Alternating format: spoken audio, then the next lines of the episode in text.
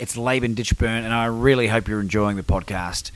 The reason for this message was this if you have your own podcast or your own YouTube channel, or you're seriously thinking about starting something up in order to get your message out into the world, I want to make something available to you. Go to podcastingheroes.com for your free five day video training. Well, I will share with you five key tips and tricks that will allow you to reach out and connect with the best podcast guests available.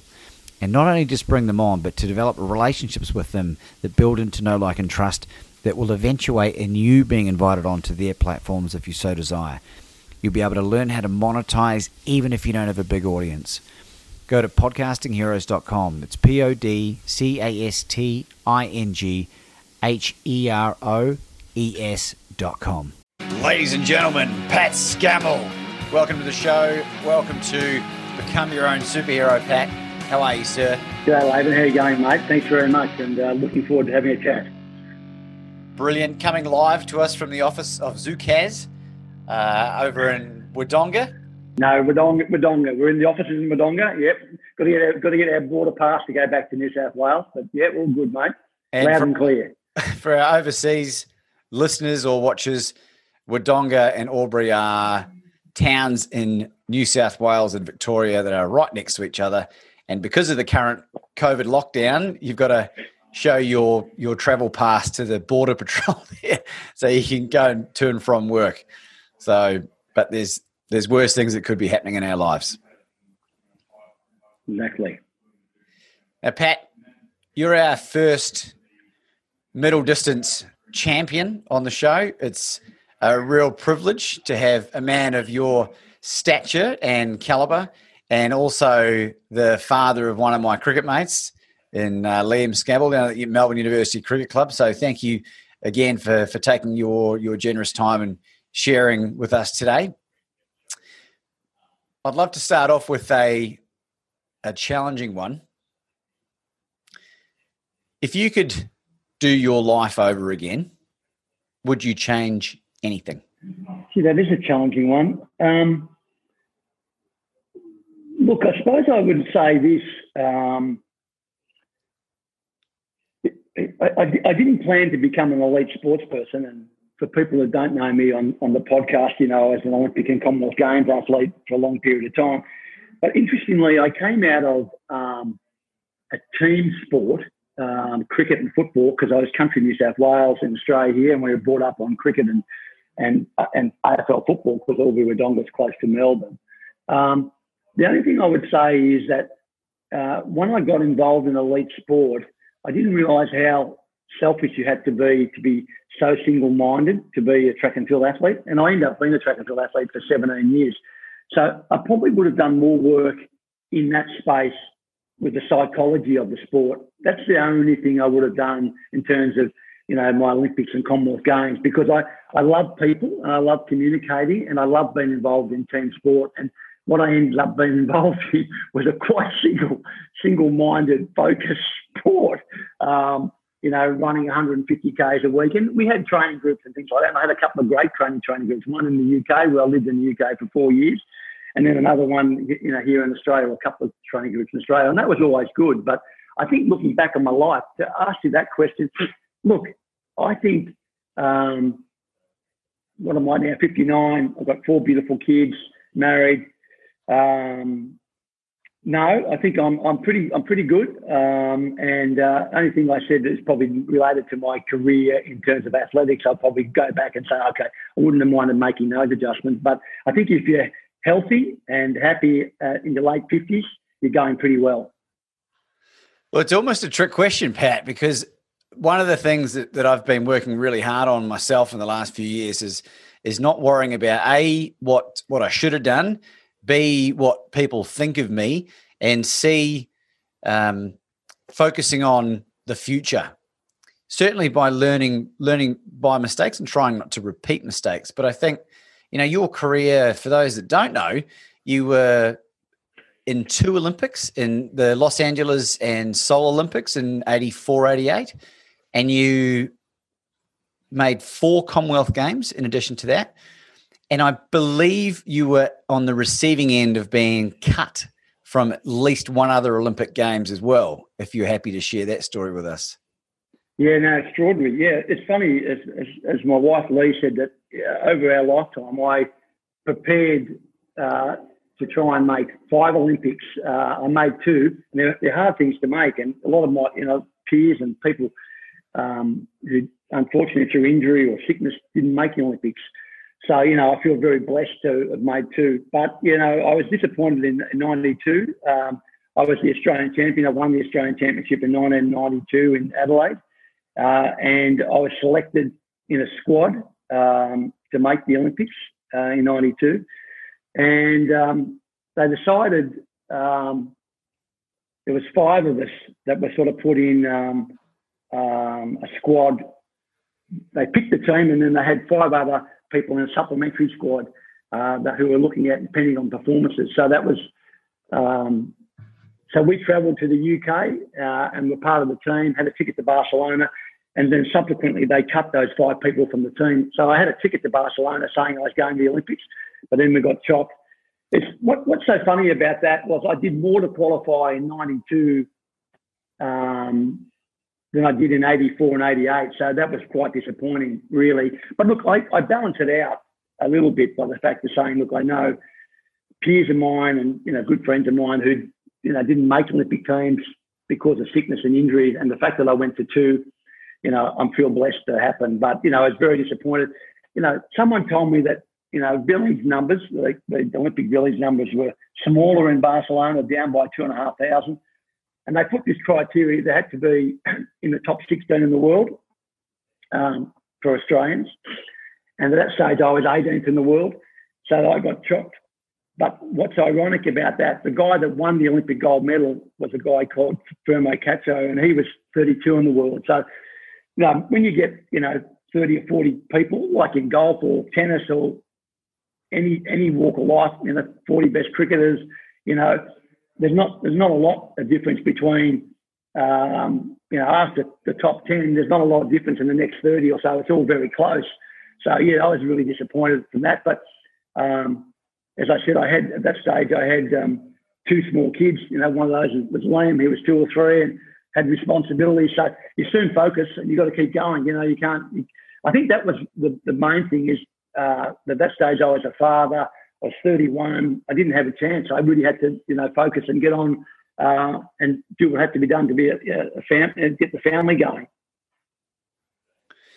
Would you say becoming a father for the very first time totally shifted your the amount of effort that you put into creating that safe environment for for having a family? Look, I think I think I had the realization in 1988. I was ranked highly in the world in 88.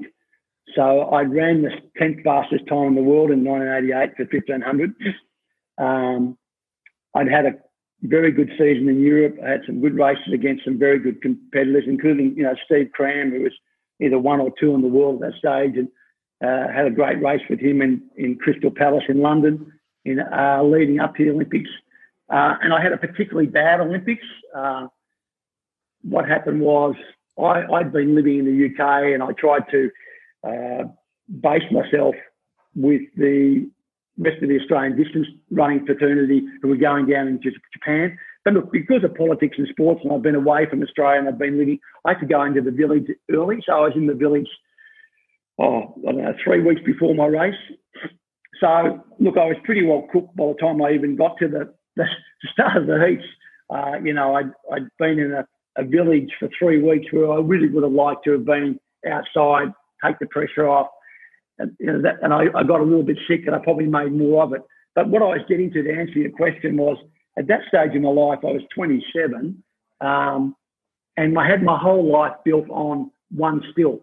So if you think about a house that's built on one stilt, it, it can't stand up and it collapses down. So when I ran badly, didn't get past the heat, um, when I was ranked highly, I realised then that I had to make adjustments to my life and have a more balanced life. So to put other things around it, including, you know, work, study, uh, and plan for the future. So when you have setbacks, it's like anything in the walk of life that if you have setbacks and you're you need to have other pillars around you that support you going forward. And that's what I, I, I decided to make that structure, though, that I wanted to keep running. And I did. I kept running for another, you know, eight years through until I was 36, 37. But I made sure I had, you know, study, work, family around, uh, and I had a more balanced lifestyle instead of just being uh, a singly focused athlete. And uh, when that when that went badly, I had nothing else to fall back on. So that was a life lesson, really, after the Olympics in '88. And it, it's a it's a life lesson for anybody that um, you know you need to have other pillars around you, whether it's your family, it's your faith, or other things that you know support you. So that was the changing point. Um, I don't think I became any more determined or focused with my athletics when I had it, started to have a family, but it's certainly um, uh, was a you know real eye opener in the thoughts of you know having this little baby sitting in front of you, realizing that they were relying on you for their future. So that was you know wonderful, but also challenging. And any father or mother or would I'm sure would say that.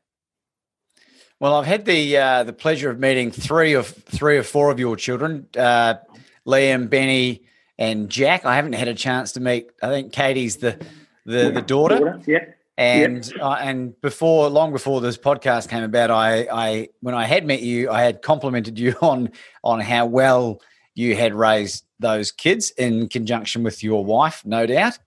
Um, and I think there's a lot to be said for that. A lot of the stuff that we talk about on the show, with with particularly a lot of my own background, Pat, is growing up in a as a child of divorce and the impact that that can have on on the children and the family and seeing the difference in a in what you would determine as a functional family environment which on the surface of things it seems like the Scammell family have it pretty well sorted. Is that is that a facade or is that a pretty good guess of what's actually going on? Yeah that's look um, no it's a very good guess. I mean we, we and I, we didn't realise this until we had um, young Ben, the boy, our boy with Down syndrome, uh, intensive care in Melbourne in Box Hill for uh, 71 days in 2015. I mean, it's a complicated story, but to cut a long story short, you know, Ben um, had a procedure. Um, we came back up to Albury-Wodonga area. For people who don't know that, it's a population of around about 100,000 people. And we had our procedure done in Melbourne. After that procedure, we came back up here. He had a rupture and also then went septic up here. So then he was air ambulance to Melbourne. And then we had seven months in Melbourne and 71 days of that um, were intensive care. Uh, it's a long way to get to answer your question, but the nursing staff and the medical staff said, you know, you know, we haven't come across a family like that. And like you guys that communicate and love and laughter. And I suppose that's been our motto about, um, you know, we didn't think we were any different to anyone else, but, you know, we, we're on, on purpose. We try and keep things pretty simple and we make sure communication's a big one in our family and, uh, and love and laughter. And if you keep it that, that simple, it, it works pretty well. And we didn't think we were that different, but after uh, many, many times that nursing staff said how great it was to work with us. You know, it was a great, a great honour for us to realise that. You know, the, we have got some chemistry, um, and that in terms of family, it's like running anything, running a business, running a uh, cricket club or a football club. And, you know, I'm really big on communication. I probably drive my kids nuts on that, and um, and I think effective communication makes a massive difference um, in all sorts of things in relationships, in business and any walk of life. And if you can get through that with communication, you, you've got, you're halfway there. And I think that the strong thing about our family is communicating. Well, I want to explore this a little bit further. What what what's a sign of great communication from a Scammell family point of view? Um, yeah, good question. I suppose um, we would know um, obviously anything that's important that's going on in anyone's life. Now, all my children now are, uh, are adults. Uh, even young Ben, the, the, boy with Down syndrome, he's about to turn uh, 26. But um, and all the other, three are young adults. But I suppose that um, everyone has a fair handle on what everyone else is doing in terms of where they're at in their life and their goals and dreams. So um, it's probably shared um, shared experiences. I suppose is probably the, the best way to put it. Um, I, I, mean, I really can't put a finger on what is the um, the panacea of um, what makes it work, but I would say that people don't feel left out and everyone's included. There's it's a, it's it's very inclusive. Um, so that's basically it. Really, that it's a very inclusive environment. Where did these attributes come from? Uh, is it driven from your side of the family, Pat, or from your saint of a wife, Lee? Yeah. Um, or both? Well, Lee's certainly a, Lee, well, Lee's certainly a saint. Um, she has to put up with me. No, um, look, look, both Lee and I came from. Look, I honestly think there's a lot of thing about uh, the Irish, the Irish background, about um, the Irish. Uh, you know, love um, love laughter. They love having a good time, and they love they love people. And I think there's a lot of origins. Uh, both our sides come from an Irish backgrounds. You know, in various degrees. And I think there's a lot about the Irish that comes through in our family, which I love. And, um, you know, uh, socializing, you know, having a beer and relaxing, barbecues and, and communicating. And I think that's that influence. And I haven't thought about it until you had the question, but I think that's why we have a great affinity with the Irish, particularly us. And obviously, my name's Patrick as well. Um, and Lee's family came from an Irish background as well. So I, I love that connection with the Irish and I love their personality. And so I think that's, um, and look, I think patience, you have to be very patient uh, when you have children. And uh, Lee has uh, taught me that as well. Uh, and particularly when you have a person with special needs like we have. And, um, and he be under our care, he's under our care all the time. And so I think patience in family um, and understanding has been the the the, the, uh, the crux to it, I suppose. Well, just on your your lovely wife, Leah, I heard through a family member that when Benny was going through that that intensive care, seventy one days in the in the ICU, whatever it was, that she reportedly never left his side. She stayed in Melbourne, I think, almost the whole time. And when I, when I heard that, I got a little bit emotional. I must admit, because you know that that's a that's a huge commitment, and that's the sign of someone that has the pain, the patience of a saint. And I'm and I'm really keen to explore this, Pat, because you're you know you, you've you've competed at the highest level, and have you know certainly been the top uh, runner in Australia and you know competed in two Olympic games and four Commonwealth games and hold the record for the most amount of sub four minute miles in this country, as far as I'm aware, unless that's been knocked off in the last 24 hours.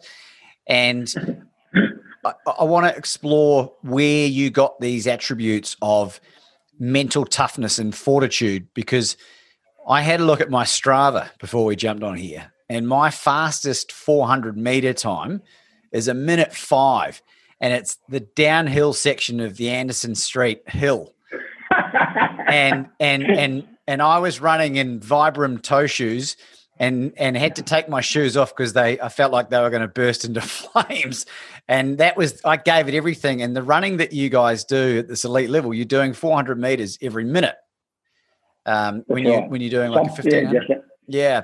So, yeah, so so four four minute miles. That was why it was so magical. It's uh, it's four laps under four minutes, obviously. Yeah.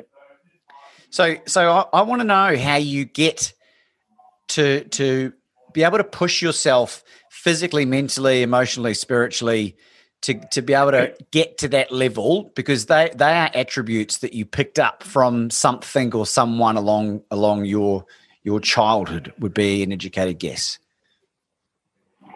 Yeah, look, look, look, it's a great question. I mean, I, I, um, you know, where does it come from? I'm not sure. I mean, I remember at age 18 coming out to home and um, talking about what I was going to do, you know, career wise. And I came out to mum and I said, How long will it take me to become the Pope? Um, and she said, Oh, probably 50 or 60 years. And I said, Oh, okay. said, I said, I probably won't go down that pathway then. Um, so it, the analogy there was I was always ambitious. Now, um, I'm not sure where that came from, but if I go back to the origins of my schooling, um, I started young, you know, four and a half or just on four and a half in class sizes of 80 and 90, and I got left behind.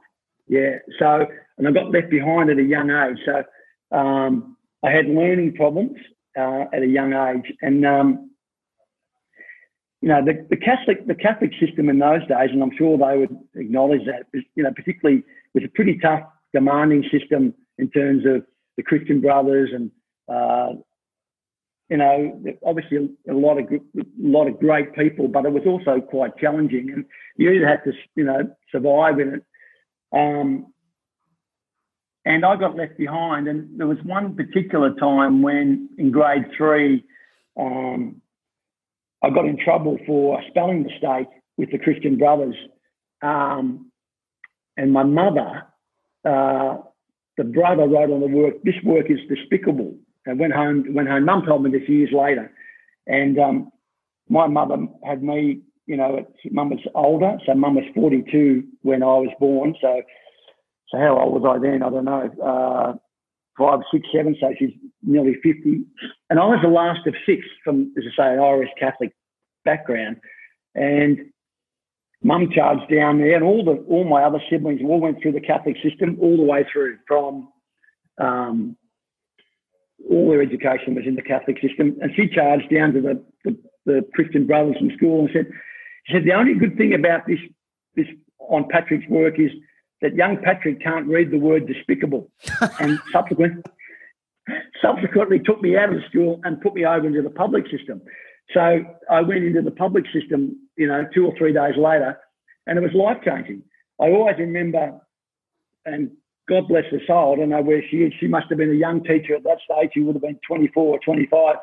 On day one, at the end of the day, she came up to me and she said, um, after finishing work, she came up to me and said, Are you okay, dear?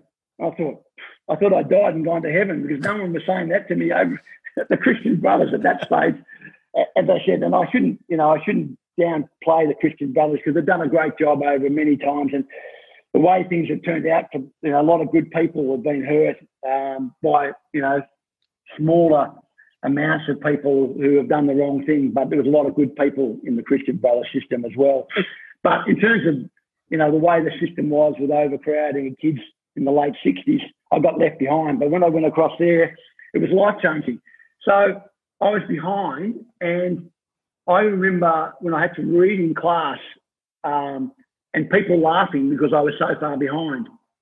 So I think that drives you as well when you realise um, I'm behind, and then people are laughing behind you, laughing to you because I couldn't read properly.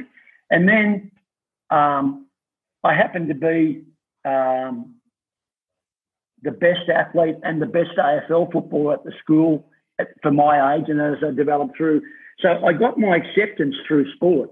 So I got confidence through sport and I got acceptance as well. So I grew in confidence um, that way as well. And then as I got confident, my learning improved as well. So by the time I got to, you know, to high school, I basically caught up all my reading and I was traveling with everyone else. I was never a great speller and I'm still not, but I thank Bill Gates for uh, all all the work that's done on um, Microsoft. So I'm great. I'm okay on spelling now because of that. But yeah, so I think that drove me. I think that's the early origins of.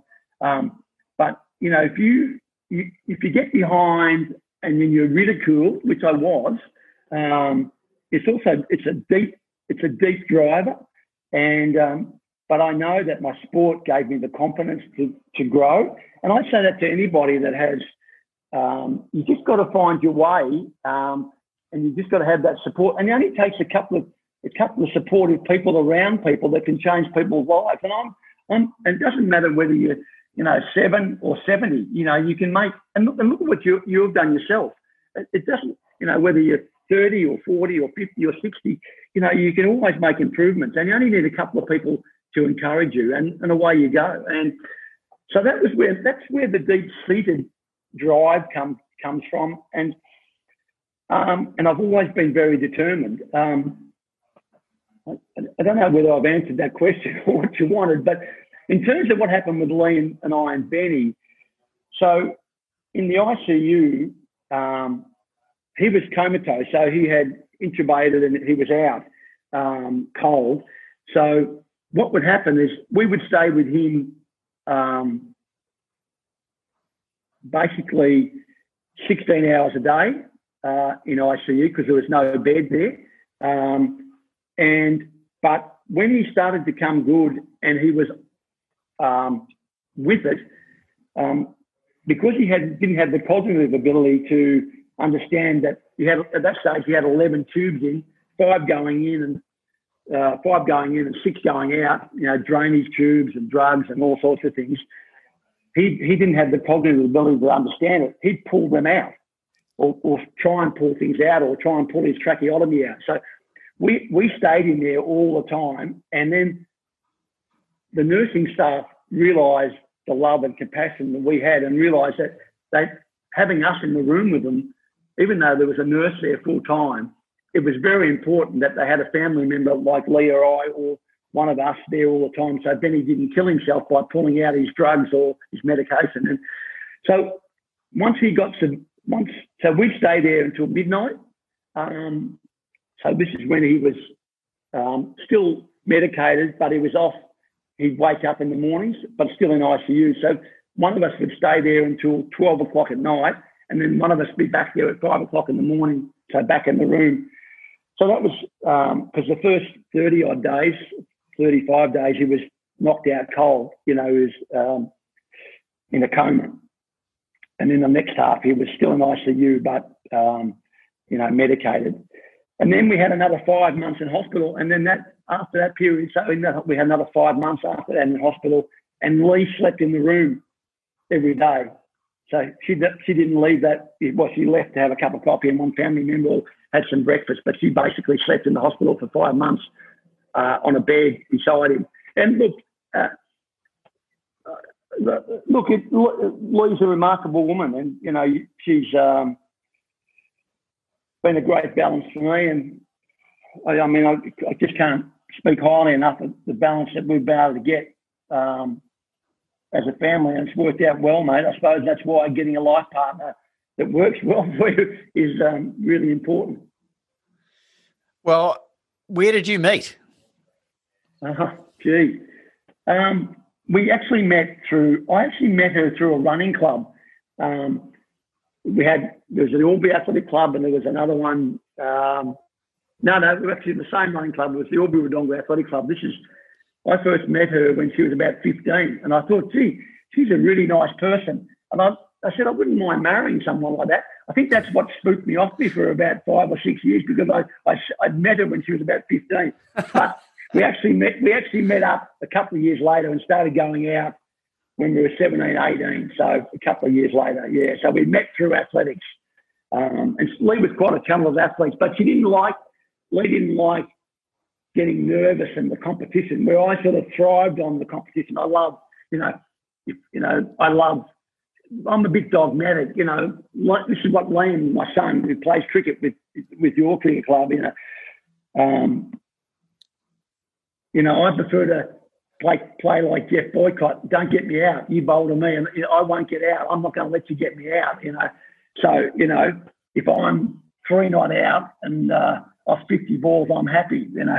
but, but uh, yeah, I just, I'm very dogmatic on that. So I think that's where the determination comes from. And um, I don't know, it's just ingrained. And maybe that comes from the stuff at school where you sort of, you get a bit ridiculed and you get left behind and it makes you more determined. Yeah, it's, it's a really interesting one. I, um, I've been thinking about this, this, the psychology behind this a lot, Pat, because, you know, a lot of the things that I've had to in, in, my own journey, I've had to unlearn a lot of behaviors and and am taking on as many new positive ones as I can. And it's there's no there's no rule book for it. And in earlier this year, I, I wrote my very first book, and, and in there there was a a pivotal moment where a school teacher at the age of six gave me or gave my family 30 bucks back in 1986 to so I could have a birthday party because we were broke. And when mum was a was a single woman and we recently reconnected. And and I was able to read her the chapter of the book that and and she was named and it was an amazing humbling experience sharing that with her. And she was blown away obviously. And you know she remembered me um, as a kid because um, she was only a, a temporary teacher um, but she didn't remember the actual act of giving and, it was really nice to, to bring that back up with her and it was that that generosity that she showed me that had a really pivotal effect on my on my life going forward. So I can see the opposite happening when the bad stuff happens, and the importance of being around as many good people as you can that are more likely to give you those positive reinforcements and give you the kick up the bum in a good way rather than you know doing something dysfunctional and it sounds like you might have had a couple of those good ones early on, enough to, you know, maybe with a bit of natural talent, and then all of a sudden you're around elite level coaching, and then it just is a self perpetuating cycle. How does that sound?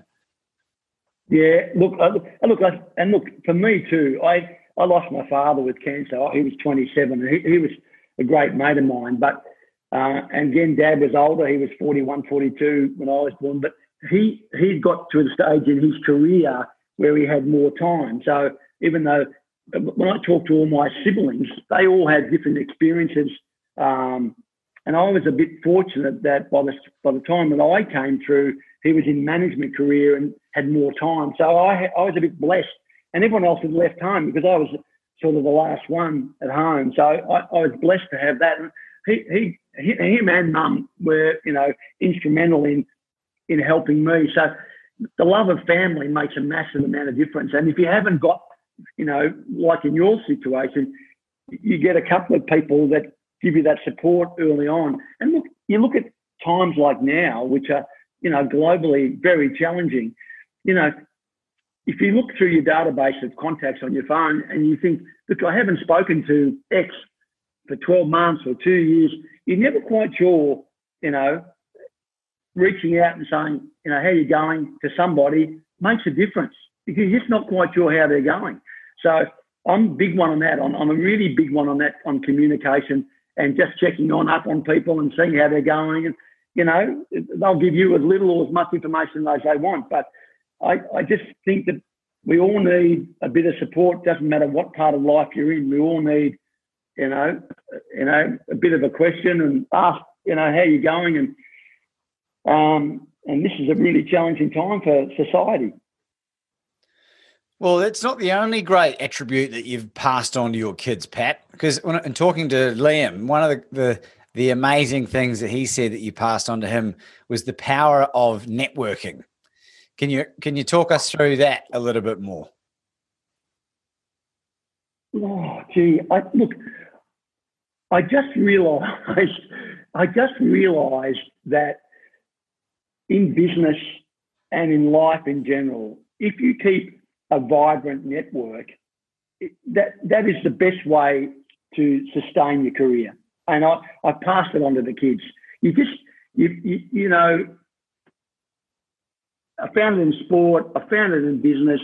And if you go about if you go about networking in a genuine sense, that you go in there with um, not all about you, but also uh, an attitude how can I help you as well in business?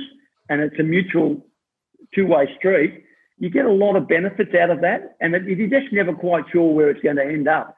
So you don't go out there with a plan. Well, I'm going to meet, um, I'm going to meet Laban Ditchburn and say, okay, what what can Laban do for me? It's more about how do we work together for mutual benefit. And I've always I've always gone in with that philosophy about you know how do we work. And I don't know where that come from, but I, I learned it at a young age, um, and I like to I like to give and take and to be able to balance it out that way. So if you know you come across people and, and, and then people see you as genuine. I think the word genuine, if you come across as genuine um, in business or in sport, people see that and that makes a big difference in terms of networking you know, if you're only going down there for not the only for the benefits of yourself, well, people see through that. But if they see you as a genuine character, interested in what they're doing, well, it's it's a it's a it's a great benefit for both parties. And I just keep on telling the kids, um, and I suppose you know when I came out of sport,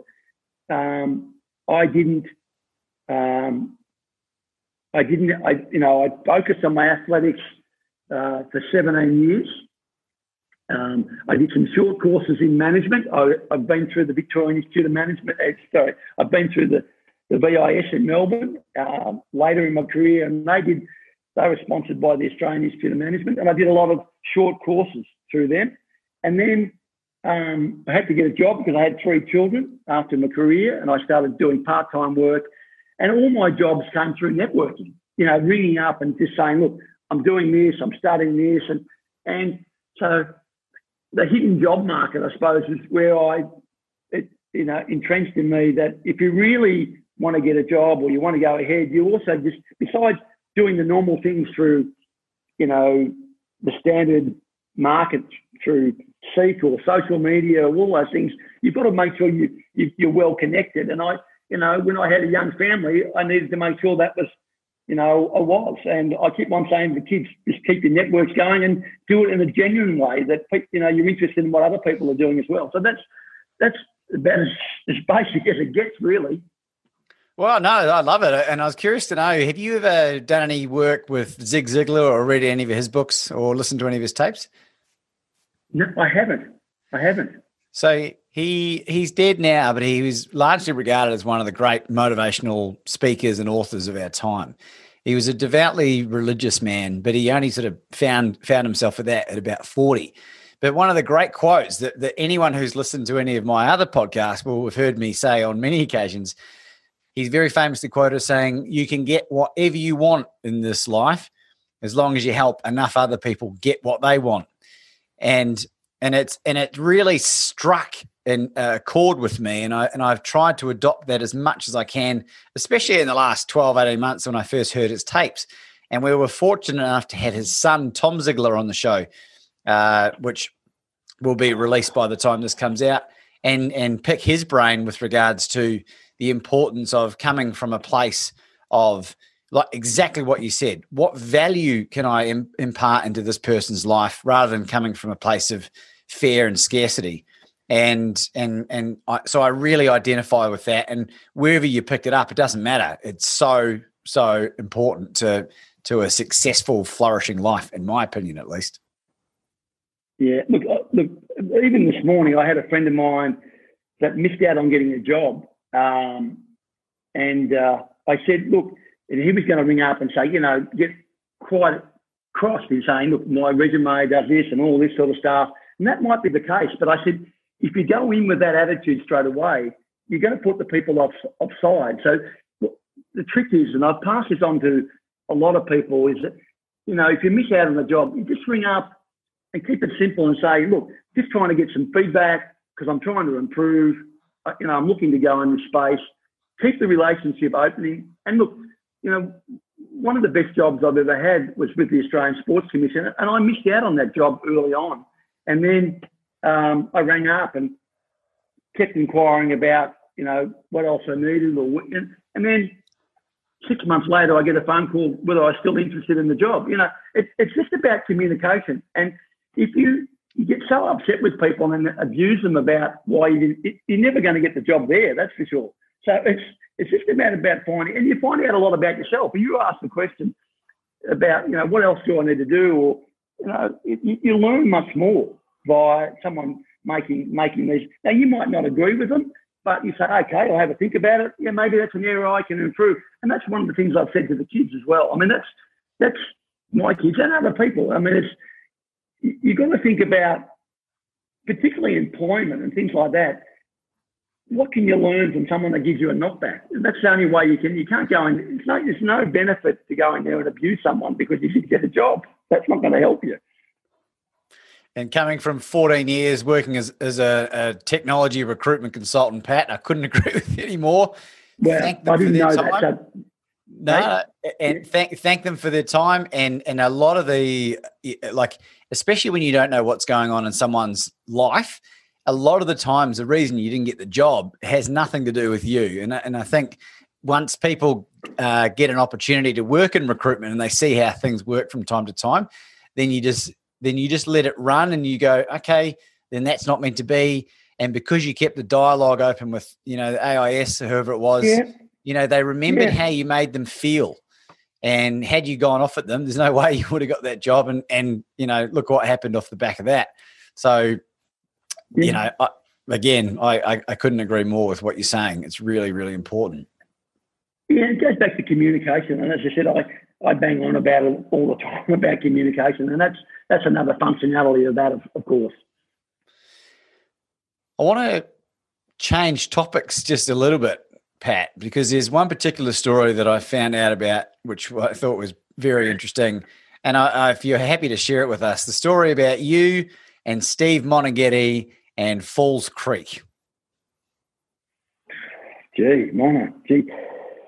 Uh, well, the background of this is that Steve and I were training up at Falls Creek. Um, I don't know, it would have been early 90s. And uh, Steve and I, at that stage, uh, I'd come across to Chris Wardlaw, um, who was Steve Moneghetti's coach. And if, if people know um, Chris Wardlaw, Chris was a, an Australian Olympic athlete. I'm, I'm, an Australian Olympic coach and one of our um, great characters in, in distance running in Australia, as I said, and a, and a very good athlete, or great athlete in his own right, uh, representing Australia at um, two Olympics. So um, Chris was coaching Mona and I, and um, this is early 90s. And uh, what time of the year? It was summer. Uh, summer, summer, uh, summer in um, at, at, Falls Creek, um, which is a ski resort but, for those who don't know. Yeah, ski. Yep, yep. At about um, just about 1,800 feet, uh, uh, 1.1.8 meters. Yeah, so about 6,000 feet. We're just below that. Um, and this week has been, as people know in Australian Alps, it can snow any time of the year. It's a particularly, particularly bad week. Um, so most of our running um, had been done in the village, and we, but Steve and a lot of distance runners um, are. If Mona ever sees this, he'll laugh his head off. But they're they're they're fastidious about doing the same run on the same day to keep their routine day. So if it's a long run day on Wednesday or Sunday and it has to be done, you, you, you just got to be got to be done. You know. So this was a Wednesday, and we had to do a long run out over the back on the on the high plains, so from Falls Creek.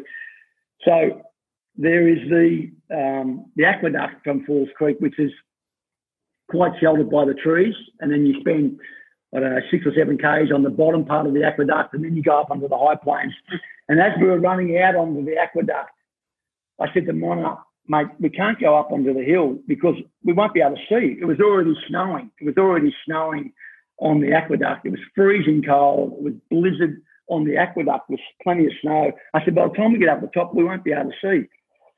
Anyway, Mona being Mona, um, he said, no, it'll be okay. It won't be that bad. It'll be fine. No problems. So this run, for people from my running fraternity know it well, it's called Fitzgerald's Hut. So you run out from Langford's Gap up to Fitzgerald's Hut. And, and part of the procedure is that you have to run to Fitzgerald's Hut, sign the book, then back up onto the snow plains, and then back loop back around onto the onto the road, which takes you back to Langford's Gap. It's about a 16k run.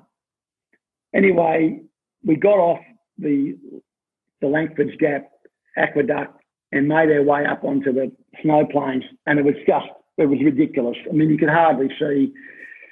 But the funny side of the story, and I'm probably not doing it justice, um, there was a young father and um, a father and his young son that were camping in the hut, and they had the fire going, they had all the equipment, they had the backpack, they had the billy going, and Mona and I ran in there out of the blizzard to sign the book and just to make sure we always signed the book. And we ran in there, and this guy, uh, he, pro- he probably been telling his father, you know, he's been probably telling his young son, look, we're probably going to be camping here for a couple of days, you know, we'll have to stay here. And Mona and I ran in, in a pair of shorts and a t-shirt, maybe a long shirt, and a pair of gloves. And he just, this guy was just looking at us like, I'm never going to see those guys again. There's no, there's no way they're going to survive. so, so we signed the book and headed off. And the other funny thing about it, and Mona wrote about it in his book or one of his uh, one article somewhere. I said, Mona, I cannot. I said, mate, my hands are so cold. I said, I, I can't feel my hands. And he said, look, put your hands down the front of your pants and keep your hands warm. So here I am running across the snow plan- plains with arguably, you know, him and Deek, the greatest marathon runners of all time for Australia. And I got, I'm running with Mona with my hands down my pants to keep my hands warm. And we got back. I don't know, but it was one of the stupidest things we ever did. But we were bloody lucky, I can tell you that. So it was a funny story, and I probably haven't done it justice. But I'll never forget the look on the father's face. He'd been telling his son that, gee, you know, we're going to be here for a few days. We might be snowed in. But when Mona and I looked ran in there, he just couldn't be bewildered. Anyway, good story. It is a great story. And uh, Steve Moneghetti, uh, like he's not anyone that I've ever had an opportunity to meet yet, but is would he be your favourite distance running athlete ever, or do you have someone else in mind?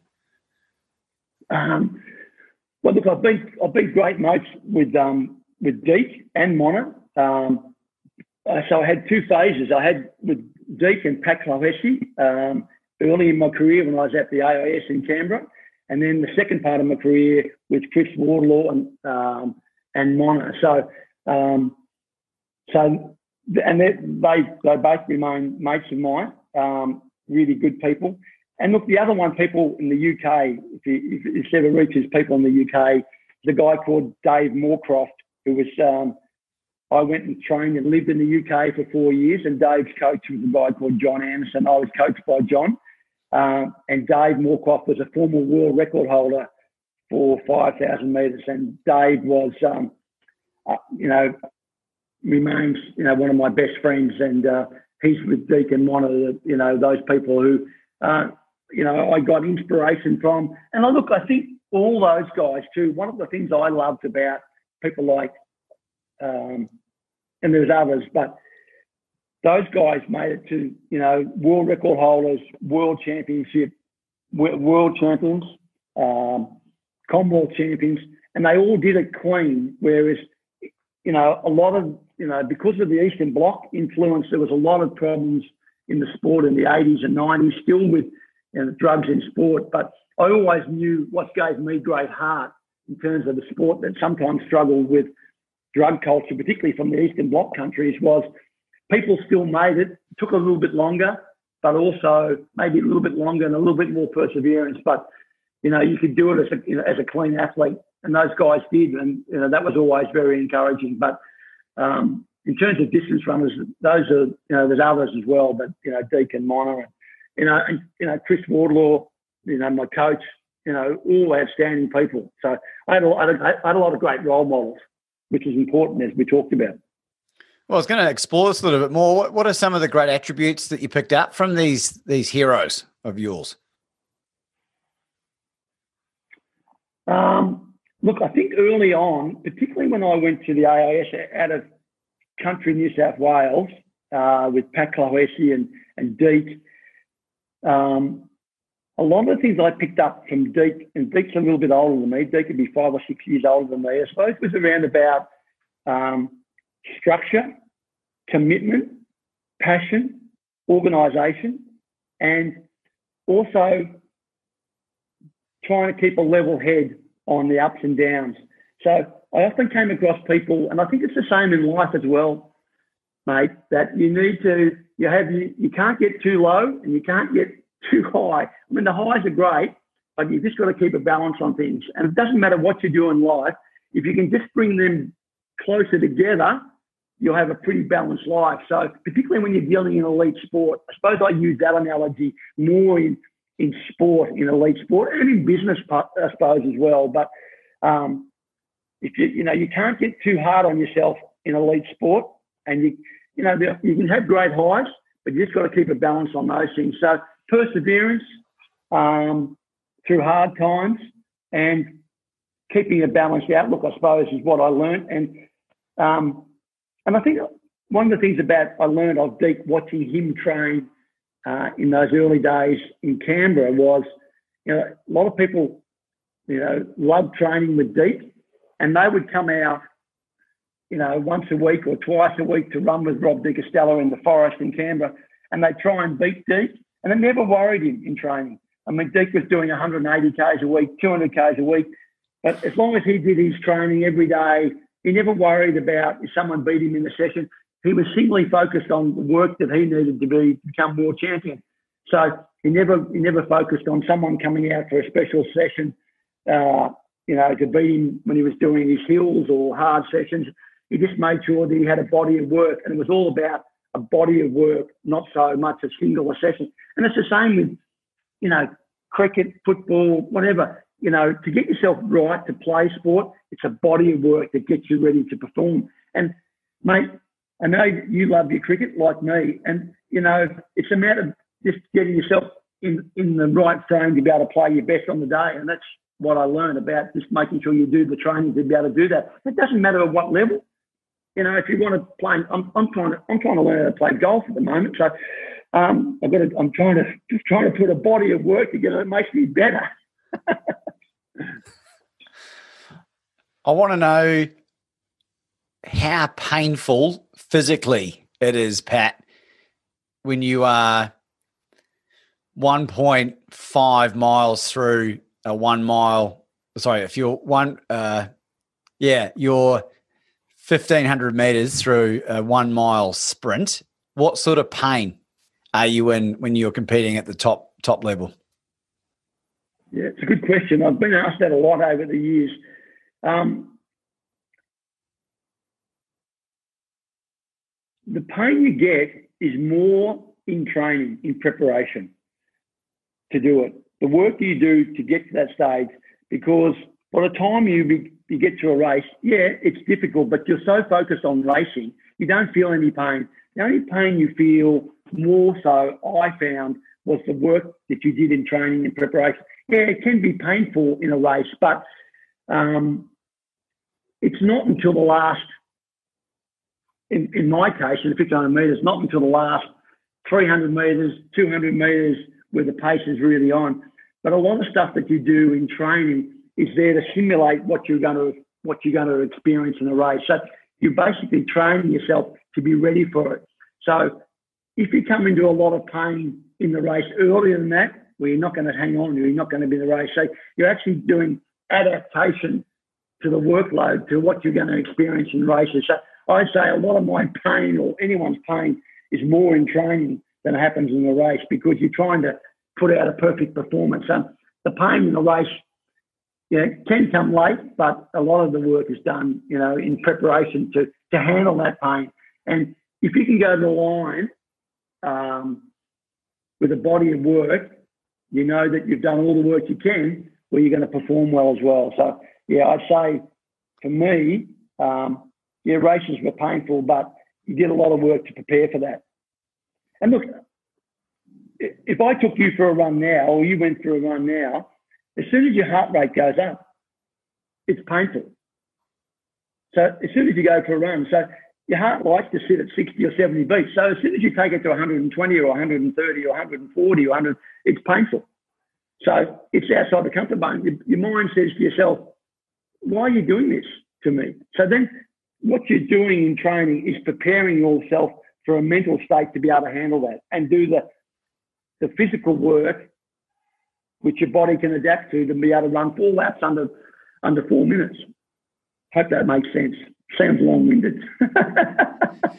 no, it's something that I identify with, and I, you know, for, for people that are listening that aren't distance runners or aren't crazy mad sports people, I think the the importance of stressing that doing these things to our bodies and doing them relatively frequently is really amazing at resetting your own limiting beliefs about what's capable because you know david goggins the the very very famous um, african american navy seal ranger ultra marathoner i think he's done well over 100 ultras now talks about this 40% like when you think you are done, you've still got 40% left. It's like a, a governor system that, that our brains put into to stop us from injuring ourselves, but we're actually a lot more capable than what our body lets on. And and that happened to me when I ran my first 100 kilometer ultra down in 2018 down in, in Anglesea because I did my IT band and I had to limp for 50 of the 100 kilometers. And and but when I crossed the line, I was like, well, bugger me. Like I did it. And and what else can I do? And I think that's the thing I love about a lot of this, the elite uh, level athletics and sport. And, you know, it's not that I'm necessarily just so interested in it. It's the impact that it can have on all other areas of your life. And that's why I was keen to explore the the pain that you feel, you know, w- would be very quickly forgotten by that elation of winning and the the accomplishment of achieving these amazing things. Yeah, I agree. I mean, one of the early things I learned too about the mind was um, I'm not quite sure whether it was Ian Chappell, Australian Test captain, or Greg Chappell, his brother, Australian Test captain, that he said, and I learned this from either one of them. I can't remember which one, but he said, when I walk, I think it was Ian, but when I walk out to the to bat, I expect that I'm going to get negative thoughts. I know I'm going to get negative thoughts about the bowler or, or what's happening out there. And as soon as that happens, I'm going to tell them to piss off because I don't want the negative thoughts, but I know that's going to happen. And it's a bit like in athletics, what I was doing. We knew the pain was going to happen or going to ha- be part of the process, but you basically said preparing your body to to, to minimize that through preparation and just tell it to piss off. And that that's that that's mental toughness, and that's what you train yourself to do. Because if you if you succumb to the first uh, negative thought, well, as you, rightly said, there's so much more capacity after that first negative thought. You get rid of that and you move on, and you just keep pushing yourself. I mean, for you in your sense, I mean, your first negative thought might have come at 15k, and you've got 70, you know, you've got 85k to go. And you think, well, how am I going to do this? You know, so you know, if you said I'm going to stop, you know, I'm a bit sore, my hip leg or whatever, but you push on. Um, you know, I tell this story um, about Lee's Lee's father, late father. Um, he died, a, you know, a couple of years ago, and and it's a good lesson for me as well. And you know, he was um, 58 or 59, and he was playing golf. And uh, I said, "How's your golf going?" And he said, "Oh, look, I'm I'm I'm blowing out, but I've I've um, and my, and my golf's not improving. I said, well, you're still you're still young enough to keep on improving your golf. He said, oh no, now I'm too old for that. And I thought to myself, because my grandmother was alive at that stage, and she was 96, and I, I thought I said to Leo, well, you know, you can still you can still push on to the next level. And I think that's same in life because I thought about my grandmother. If we decide at 60 or 65 or 70, it's time to to retire, you've got 26 years or 36 years to slow down. It's a long time to slow down. So it doesn't matter what what age you are, whether it's 50 or 60 or 70 or, you know, you've got a long time to slow down if you're going to live to 96. And, you know, you can you can make improvements or uh, do other things in your life at any age and, uh, or stage in your life. And, and look what you've been doing over recent years. Well, and and uh, this ties into what you've been doing recently as well, because you, you had a heart attack not that long ago, and now you're training for a sub three hour marathon, which yeah. I think is brilliant. Are you happy to talk to us about about your challenges with your dicky ticker? Yeah, yeah. Look, look at. I always look. I, I quite. I was caught out. I was shocked really because um, I, I, I was going to work and uh, so it was the end of the day at work and I, I went downstairs at the office down to the car and I got a phone call from a work colleague. And he said, hey, can you come back and sign the document? And I said, yeah, no worries. And I, as I was walking back, I didn't feel, I didn't feel great walking back up to the stairs. And I, I thought, gee, and I felt like I had something um, stuck in, stuck in my throat or like heartburn. Anyway, um, anyway, so I signed the document. I said, look, I think I'm just going to sit down for it. And, and uh, the office staff are giving me a hard time. You know, the elite athlete can't make it up the stairs. Everyone's sort of you know, mucking around a bit. So as, as what happens in workplaces.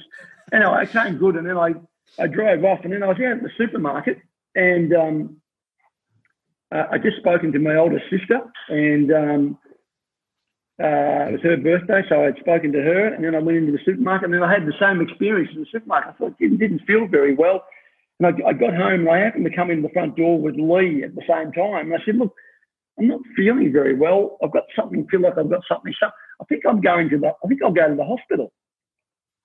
And she said, "Are you sure? Are you sure you're okay?" I said, "Yeah, I, said, I just haven't had this feeling before, and I, I really wasn't thinking it was a heart attack." So we drove off, which was about five k's to the hospital here in Albury Wodonga. And as we got to near the hospital, it was the feeling had gone. I said, "No, I'm fine." I, you know, what am I going to tell them?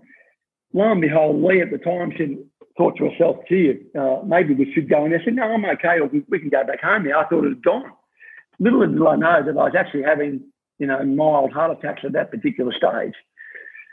So I went back home, um, had a bath, had something to eat. I don't know why I had a bath, but I decided to have a bath and something to eat. And then I was in, in the bath. Uh, it came on me again. I thought, this is no good. So I got out. I said, Leah said, no, this is no good. I said, something's really going on. I really wasn't thinking it was a heart attack.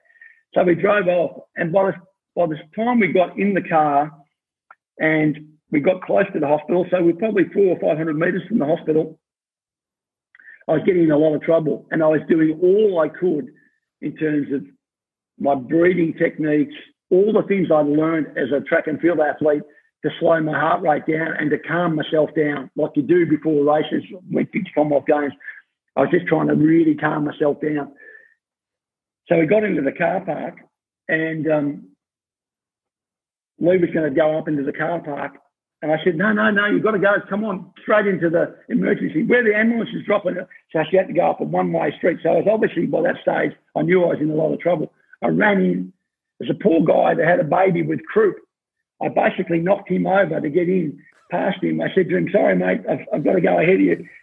Thank God there was someone at the triage. And I said, look, I'm not quite sure what's going on, but I've got something going on. Well, she had one look at me and threw me straight into the room, and the rest is history. So I, I was having mini heart attacks, and then they, they uh, you know, I ended up having a stent air ambulance out of Wodonga to Melbourne. I had a stent in Melbourne the next morning. So and look, the doctors said, you know, a lot of people die if they don't make it to hospital. So, you know, uh, I think that the saving grace for me was I knew my body very well from the track and field days, but any signs, uh, the, the frustrating thing is the cardiologist in Melbourne said to me that heart health has done a lot of great things in terms of awareness about diet and exercise, cholesterol, all those things.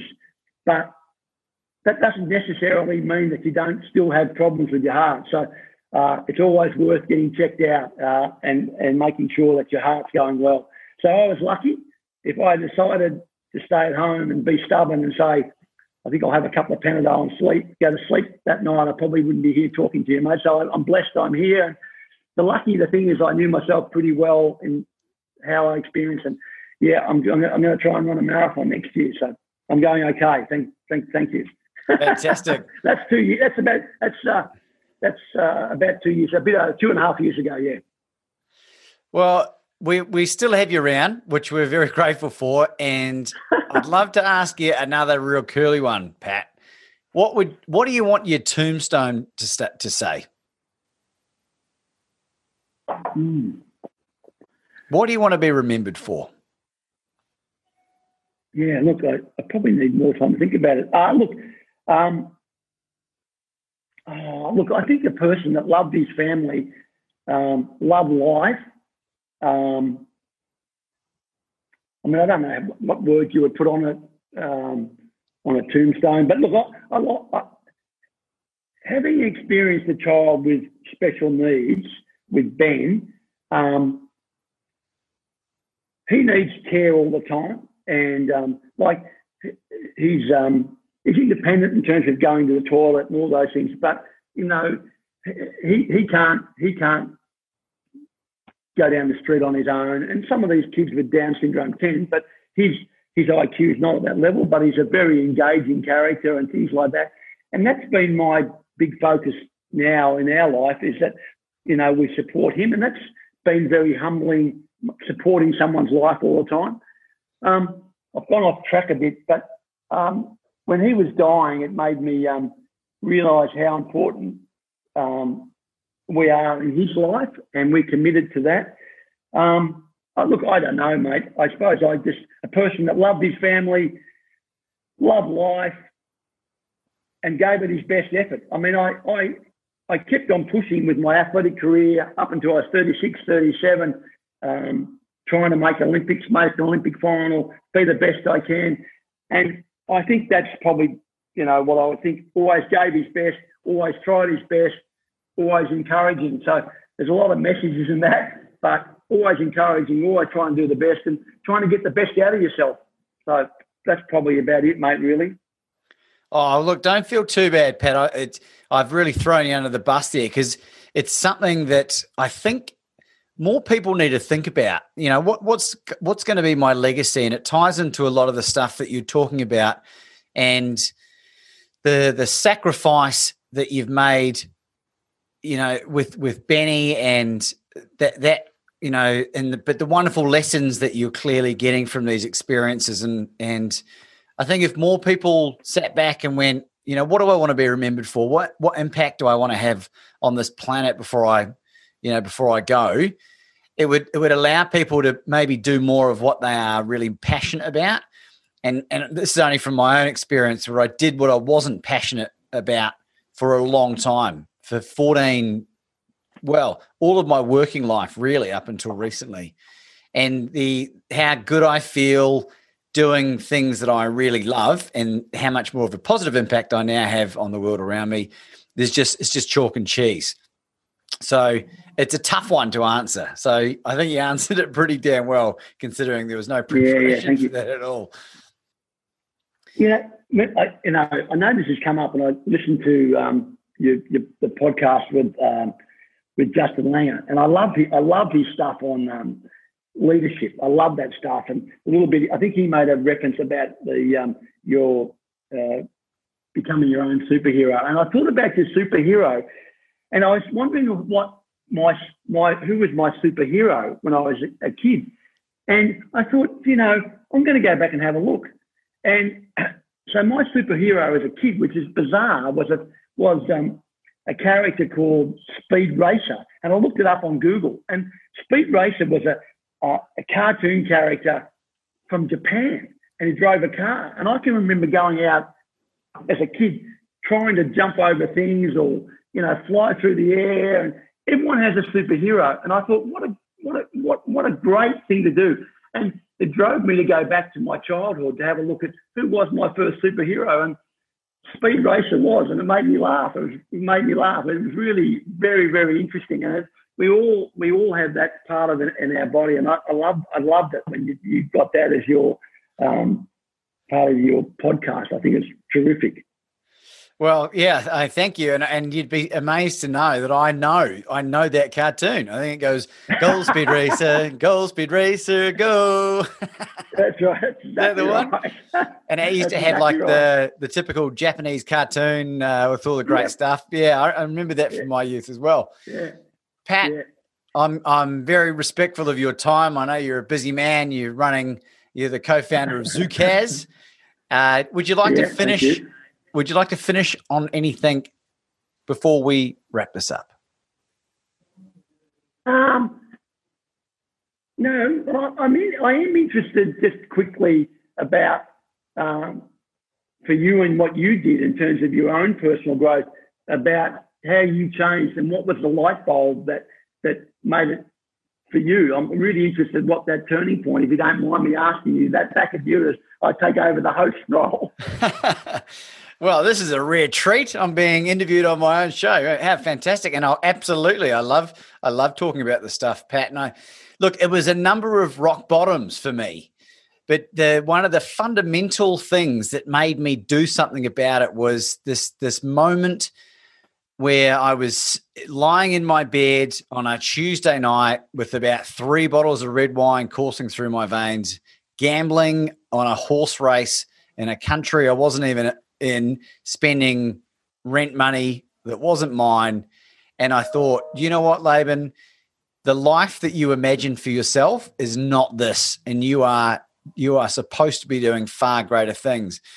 And and the catalyst at that point was reaching out for help. And I rang the gamblers helpline and got put in touch with a counselor who spoke to me about the incredibly high rates of suicide that are mm. associated with gambling versus all the other addictive behaviors.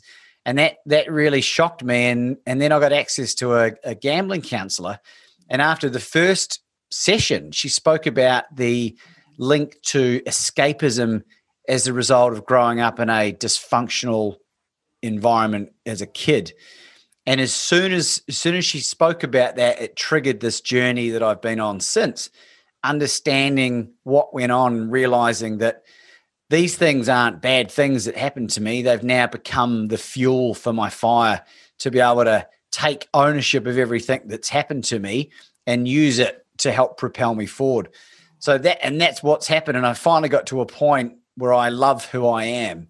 And when you love, when you properly love yourself and you start respecting yourself and you start treating yourself with kindness, you don't you don't do as many self-destructive things um, and as a result, you know, you start bringing more positivity in your life and start bringing more positive people as well. So that's a that's a very short overview of what's going on, and and hopefully that answers your very very uh, generous question. And uh, it's still a, great. So still a work in progress, but um, you know, I'm celebrating my. Sorry. So that again, you're celebrating your fourth fourth year of sobriety on the uh, on the 26th of August, yeah, 2020 and yeah. you know one of the greatest things I've ever done for me and, and my immediate family and, and hopefully other people in my life as well. Yeah, and and uh, if I can take the liberty of uh, of saying this, that, uh, which I don't know whether your listeners have seen this, but I've seen a, a, uh, a before and after shot of you uh, in the gym, and uh, you've made a massive difference uh, in your in physical space as well. So congratulations, and that's not easy. That's hard work to do as well. So congratulations. And I love this self improvement area. It's a it's a great area, and and we're all capable of it, and right through our life. And that's why uh, I was really keen to talk to you, and uh, I really loved the opportunity to, to be able to uh, to chat to you. Oh well, I mean, thank you so much, and and uh, it's it's been an absolute thrill to have you on the show, and, and I know that our listeners will take uh, little snippets of, of gold from from the amazing life that you've led, and and some of the amazing attributes that I think sometimes these elite athletes can not take for granted, but forget how powerful they are to you know people that, that could only dream of, of competing in an Olympics, which is something you've done a couple of times. So we are very grateful, ladies and gentlemen, Mr. Pat Scammell. Thanks, Laban. It's Laban Ditchburn, and I really hope you're enjoying the podcast. The reason for this message was this if you have your own podcast or your own YouTube channel, or you're seriously thinking about starting something up in order to get your message out into the world, I want to make something available to you.